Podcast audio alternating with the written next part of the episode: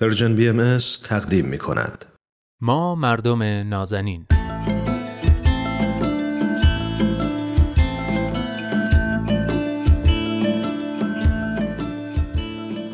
سلام. سلام به شما مردم نازنین. من نوید توکلیم و این هفته هم با حضور کارشناس جامعه شناس برنامه دوست خوبم ارسطو رحمانیان عزیز میزبان شما هستم در برنامه ما مردم نازنین. و اما بریم سراغ موضوع این هفته. ادیان اختلاف یا اتحاد؟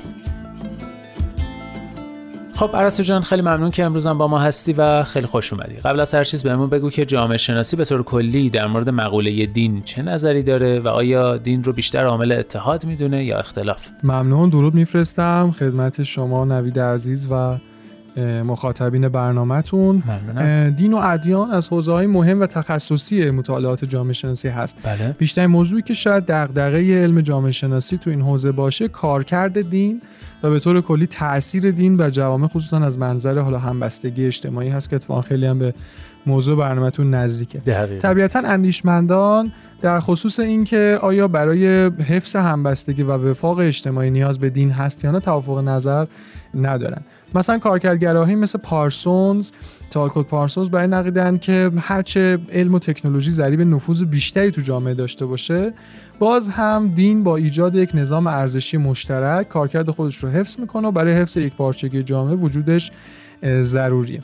خب این مخالفان زیادی داره. مثلا فرض کنید لومان برخلاف پارسونز معتقده که جامعه مدرن می‌تونه نظم رو بدون وفاق جمعی بر روی ارزش مشترک حفظ کنه. یا اصلا در واقع لومان میگه که یک نظام منسجم اجتماعی که نظم رو حفظ کنه تو جامعه وجود نداره چون جامعه خصوصا جامعه مدرن پیچیدن و یک نهاد نمی‌تونه مثل مثلا نهاد دین نمی‌تونه نسبت به سایر نهادهای اجتماعی تعیین کنندگی به خصوصی داشته باشه و متناسب با نظام ارزشی خودش مثلا دیگران رو داوری کنه یا مثلا سرتر باشه.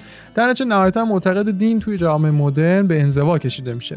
اما در مقابلش نظری دیگه وجود دارن که برخلاف تصور افراد تو جامعه مدرن تر دین رو امری خصوصی و در انزوا نمی‌دونن و همچنان براش کارکرده مهمی قائلن. مثلا لاکمن و برگر در اواسط فکر کنم قرن بیستم کتابی داشتن که اینجوری توش میگن که تو جوامع مدرن امروزی یا بهتر بگم اون روزی زمان اونا بحران معنا به وجود اومده. علتش هم افزایش کسرتگرایی اجتماعی و در نتیجه سردرگمی انسان است. در اینجا نتیجه گیری متفاوتی می‌گیرن. برگر همچنان معتقد به لزوم دین در تو شک هست. اما لاکمن میگه حتی در پس سکولاریزاسیون جامعه مدرن باز یک دین نامرئی ممکنه پدید بیاد که نهادی نیست به اون شکل سابق. اما تمام زندگی انسان ها خصوصا ارزش ها و هنجارهای اجتماعی رو محاصره می‌کنه. یا مثلا فرض کنید شاید یکی دیگه از محکمترین نظریه مخالف تو این زمینه مربوط به مری داگلاس باشه که معتقد نظام دین و علم دو نظام جدا از هم هستند که به مقوله های متفاوتی از هم می‌پردازن. در نتیجه تهدیدی برای هم به حساب نمیان آها. به سکولاریسم اشاره کردی که اتفاقا خیلی هم در موردش صحبت میشه و یه جوری خیلی محبوب شده. آیا میشه تصور کرد که این سکولاریسم دین رو کلا کنار می‌زنه؟ اتفاقا نظریه جالبی تو این زمینه وجود داره. مثلا معمولا تو ذهن افراد دین و سکولاریسم دو پدیده مقابل هم به نظر میان دیگه. بله. اما مثلا ریچارد فهم معتقده که دین با درجه از اعتماد و اطمینان بخشی به زندگی مردمانی که بیاعتقادی و بییقینی رو تجربه می‌کنن اتفاقا راه رو برای رواج سکولاریسم باز می‌کنه. با عنوان شاهدش می‌تونیم به پیتر برگر مراجعه کنیم که میگه نهضت لوتر موجب رواج سکولاریسم تو اروپا شد دیگه این واقعیتی که وجود داشته.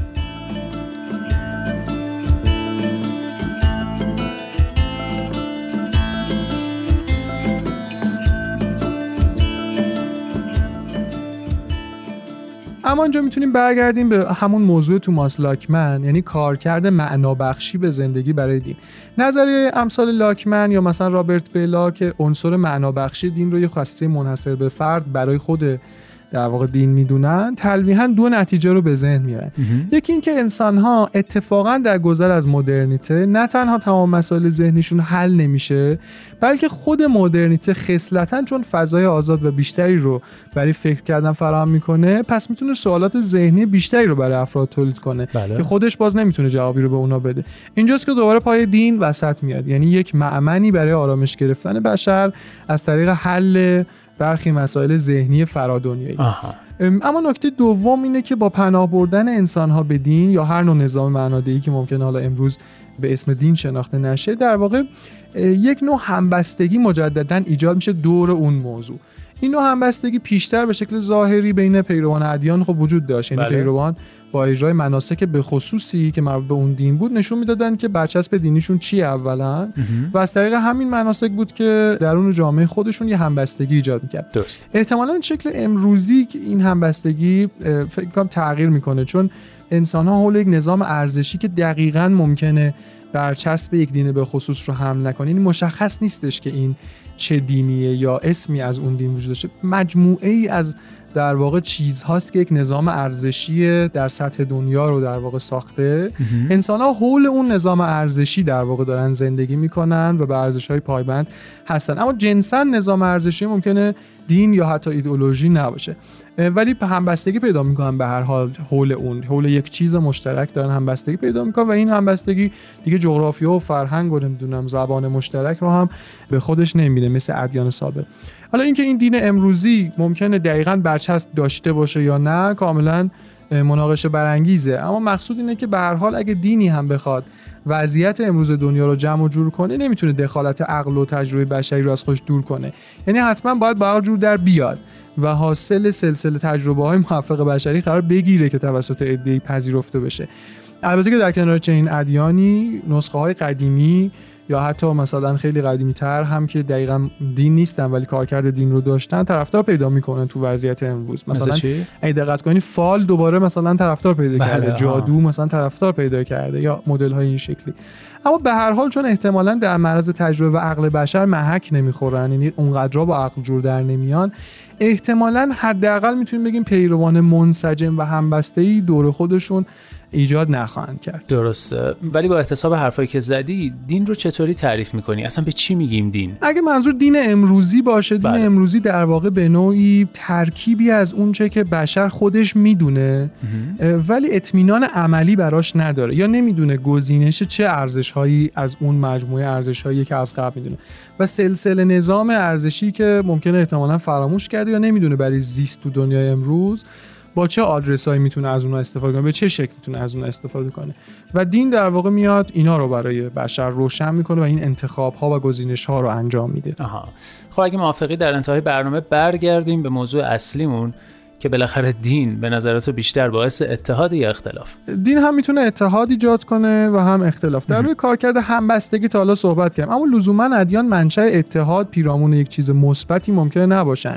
اینجا لازمه خیلی روش تاکید بکنم. تو جامعه شناسی اما به حال زیاد به چیزی به عنوان تفاوت اصل دین یا مثلا محصول دین اینا کاری نداریم. یعنی دین در واقع تقریبا همون محصولی هست که دیدیم. پیروان دین در واقع دین رو نمایندگی بله متوجه مثلا اگه پیروان دین به خصوص در پیروی از عقاید خود تصمیم به ترور یه گروهی از مردم بگیرن اینجا دین کارکرد اتحاد داشته دیگه. بله. اینو به خاطر اینکه پیروان اون آینن حالا اینکه اشتباه برداشت کردن هرچی به ما ارتباط نداره به کارکرد اون دین اتحاد بوده. منتها اتحاد پیرامون یک چیزی که احتمالا ناپسنده. این از اتفاقا چیزی که ینگر هم خیلی روش تاکید می‌کنه. اما نکته دومی که می‌خوام اشاره کنم کارکرد اختلاف انگیزی دین هست یعنی دین ممکنه اتفاقا باعث تفرقه هم بشه. اصلا خود فرقه شدن ادیان مخصوصا ادیان سابق که خب خیلی سابق طولانی هم داره شاهدی بر این ماجرا است از منظر تاریخی معمولا فرقه ها زمانی به وجود اومدن که ادیان زیاده از حد با حکومت ها قاطی شدن. در نتیجه گروه هایی درون اون جامعه دینی خوشایندشون نبوده که ارزش های دینیشون داره. لگدمال میشه یا آلوده میشه به یک چیز به قول خودشون مثلا دنیوی یا آلوده به قدرت میشه. در خودشون رو جدا می‌کردن از بقیه و تشکیل فرقه می‌دادن. این مورد در واقع مربوط به رابطه قدرت و دینه. مثلا هر زمان دین به شکلی قدرت می‌گرفته برای حکومت بر مردم چون پای منافع وسط می اومده کسب قدرت بهونه می شده برای دعوا سر رهبری اون دین. اینجاست که خب فرقه ها ساخته می شده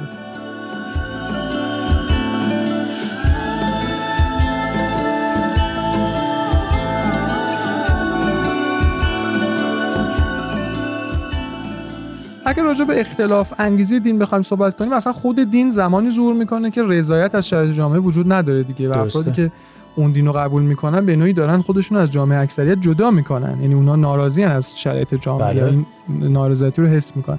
درسته که این ممکن تفرقه به حساب نیاد اما اختلاف عقیده است که اتفاقا منشأش هم همون دینیه که ظهور کرده. یعنی اینجا دوباره دین داره اختلاف ایجاد می‌کنه.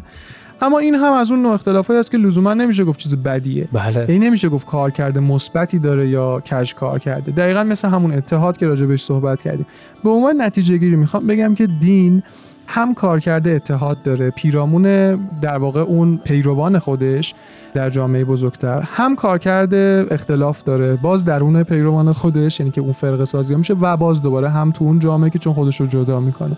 اما این دو نوع کار کرد کار کرد هستن. لزوما چیزهای مثبت و منفی نیستن که بگیم اتحاد خوبی ایجاد می‌کنه یا اتحاد بدی. یعنی لزوما هر اتحادی مثبت نیست و هر اختلافی هم لزوما منفی نیست. اتحاد و اختلافی که دین ایجاد می‌کنه حداقل. میشه گفتش که لزوما مثبت و منفی نیست. بعد ببینیم حول چه ارزش هایی داره این اتحاد و اختلاف در چه زمانی از تاریخ در چه جغرافی ایجاد میشه و نتیجهش توی اون جامعه چجوری منعکس میشه.